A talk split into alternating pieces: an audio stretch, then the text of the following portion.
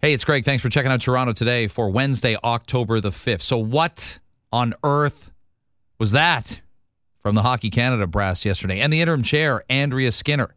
You got a great chance to make a first impression. You're a woman on the Hockey Canada board. People said, let's get a woman on there. Let's get a female approach. Okay, we, we did that. What were you doing yesterday? What were you doing obfuscating, talking about misinformation, threatening to turn the lights out on rinks if Hockey Canada's brass was removed or deposed? What was that? I know what I saw. You know what you saw and heard.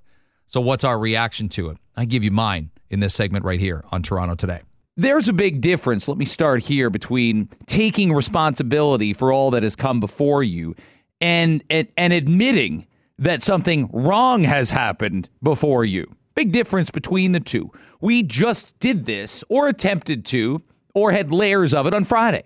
We have a day called National Day of Truth and Reconciliation, where um, I suppose you could say people like me and maybe like you go, ah, mm, here's some uncomfortable truths about our fathers and our mothers and our grandfathers and our great uncles and beyond, and how we didn't do right by uh, a pretty important uh, sector of people.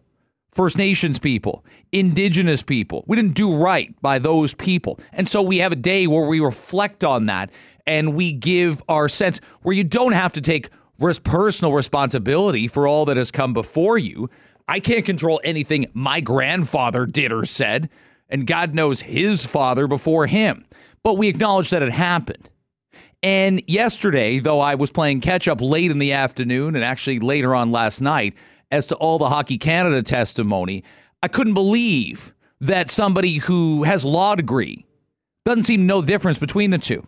Andrea Skinner uh, stood stood and testified. Now I don't know why she wasn't there in person, why she testified uh, online.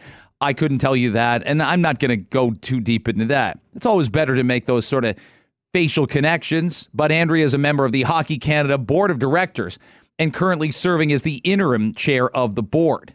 So I always think um, there's there's there's the two you know differences between here's what I know is happening, here's what I'm not responsible for because I'm kind of new. But when you don't do either of those things, your credibility falls into question. And she's a lawyer. She's a partner with uh, Aird Berlis here in Toronto. I think Toronto, uh, that firm spreads its wings pretty widely. And uh, she's uh, in the municipal and land use planning group. So, you know, if you want a good urban study, Andrea's Andrea's your girl. No doubt about that. Um, as a facilitator of um, moving forward, bridging gaps for Hockey Canada, um, I thought she was downright sociopathic yesterday. Uh, there was something that just is something not connecting. Do you know you are the way that you are, or are you not aware that you are the way that you are? And either one's a problem. Either one's a big problem. You've heard Malcolm Gladwell maybe before reference something called thin slicing. We act on impulse sometimes. We go, go for quick judgments. I'm a quick judgment person. I, I admit that. Um, and guess what? The research shows, and the concept of thin slicing shows, we make up our mind really early about someone in a matter of seconds, and we're usually right. The more time we spend with somebody, especially in exceptional circumstances, the more confused we get ah, I got a bit different vibe from them yesterday that I'm getting today. Your first impression is usually right. There's not too many men and women that have gone into speed dating where you sit down with somebody for five minutes at a time and you don't feel a, a connection in those five minutes. You're probably not sitting up and, and waiting and dreaming about that man or woman at night going, boy, I really blew it. No, no, no. Your, your five minutes probably told you all you need to know. How much when you're interviewing for a new job, how long do you think you have to impress the person on the other side of the desk? It's not terribly long. If your first 11 minutes are lousy, don't think you can make up for it with your last three or four.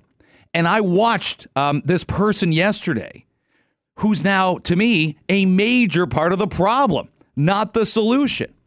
Tone deaf's an overused word. Not being able to read the room's an overused word. But when we're talking about, I don't know, prime ministerial photo ops and should you sing a Queen song in a lobby bar with a world famous pianist? I said pianist. And should you bungee jump um, three or four days after a natural disaster? I don't know the answer on those things.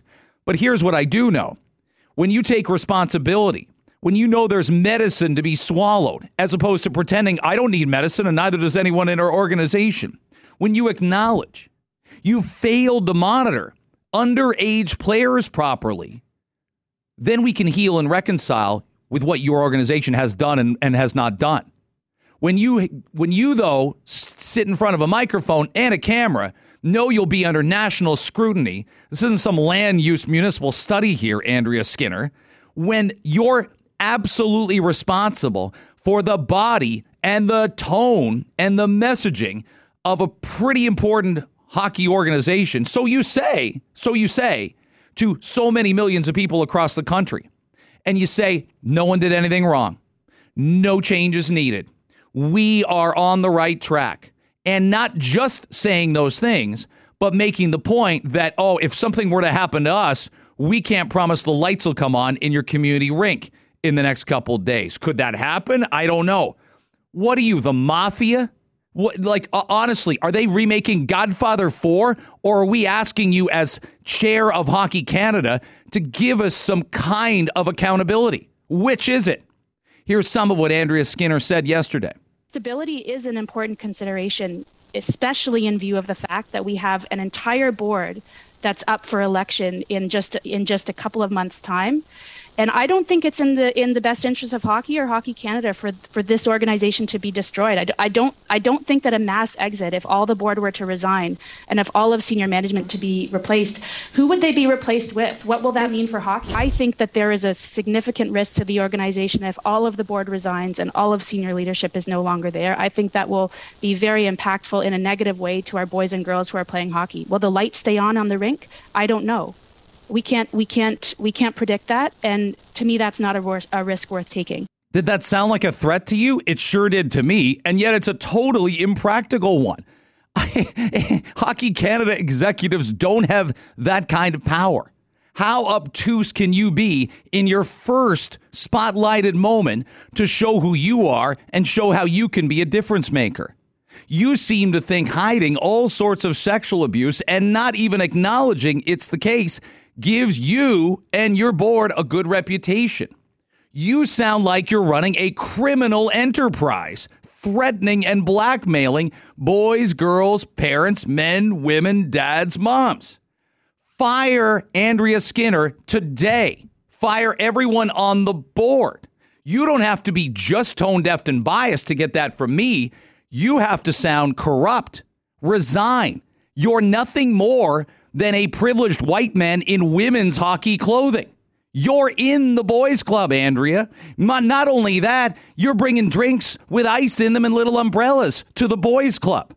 I've never needed anything as badly as apparently Andrea Skinner needs this Hockey Canada gig.